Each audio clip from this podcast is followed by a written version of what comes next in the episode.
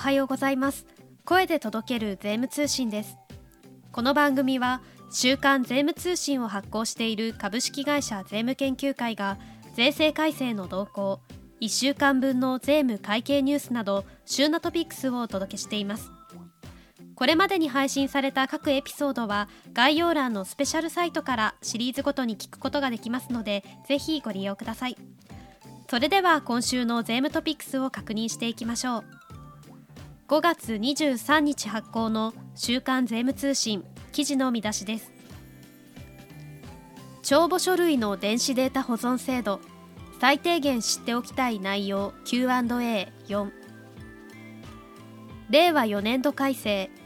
上場株式等の配当所得等の課税方式が所得税住民税で一致へ。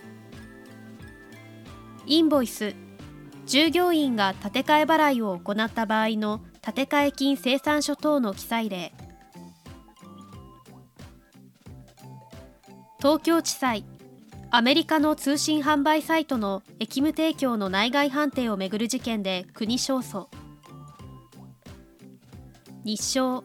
中小企業・小規模事業者向けインボイス対策資料を公表。令和4年度改正。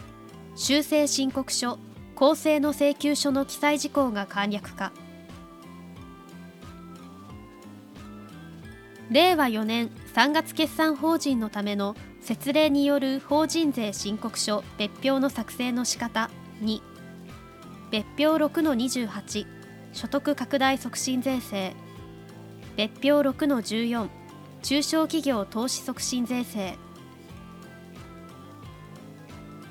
税理士香取実先生による財産評価基本通達6項をめぐる最高裁判決の影響。税理士分光先生による税務相談消費税はインボイス方式における免税事業者からの課税仕入れにかかる経過措置の取り扱い等を掲載しています。ショーウィンドウはリストリクテッドストックの損金参入と交付スケジュール。法人なりとインボイス発行事業者登録です。それでは今週の週刊税務通信展望欄を見ていきましょう。改正電子帳簿等保存制度。Q&A シリーズ第4弾は帳簿書類の保存。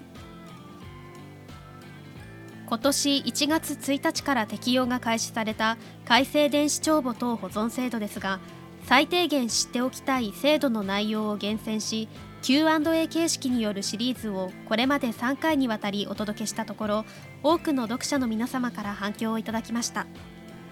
今週号の税務通信では昨年10月以来となるシリーズ第4弾を掲載しています。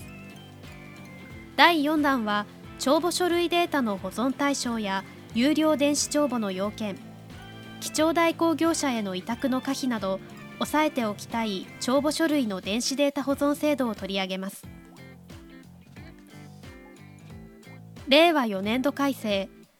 上場株式等の配当所得等にかかる所得税と住民税は異なる課税方式を選べず上場株式等にかかる配当所得と譲渡所得の課税方式については令和3年度改正で個人住民税の申告手続きが簡素化されましたが令和4年度改正により所得税と個人住民税の課税方式が一致されることとなりました。令和5年分以後の所得税住民税は令和6年度分以後から納税者の有利不利を踏まえ異なる課税方式を選択できなくなります。インボイス制度。従業員が建て替え払いを行った場合の建て替え金生産書等の記載例。令和5年10月導入のインボイス制度下の旅費交通費の取り扱いは日常的な経費生産実務であるだけに実務家の関心を集めています。事業者が仕入れ税額控除の適用を受けるためには原則としてインボイスの保存が必要です。ただし建て替え払いの場合は建て替え金生産書等の保存も必要となります。本誌では従業員が建て替え払いを行った場合の生産書の記載例を紹介します。以上5月23日発行の週刊税務通信からお届けいたしました。記事の詳細は週刊税務通信本誌でぜひご覧ください。この後7時配信の国税庁10分チェックや5月から始まった新シリーズデジタル道の歩き方もぜひ聞いてみてください。番組では皆様のご要望やメッセージをお待ちしています。ツイッターをご利用中の方はハッシュタグ声で届ける税務通信をつけてご投稿をお願いします。届けるはひらがなです。また概要欄のフォームからも受け付けています。お気軽にお寄せください。最後までお聞きくださりありがとうございました。この番組は株式会社税務研究会が運営し Apple Podcast、Spotify、Amazon Music などで配信中です。番組登録をしておくと最新回の配信時にお知らせが届きますのでポッドキャストアプリからぜひ番組登録をお願いします。それではまた次回の配信でお待ちしております。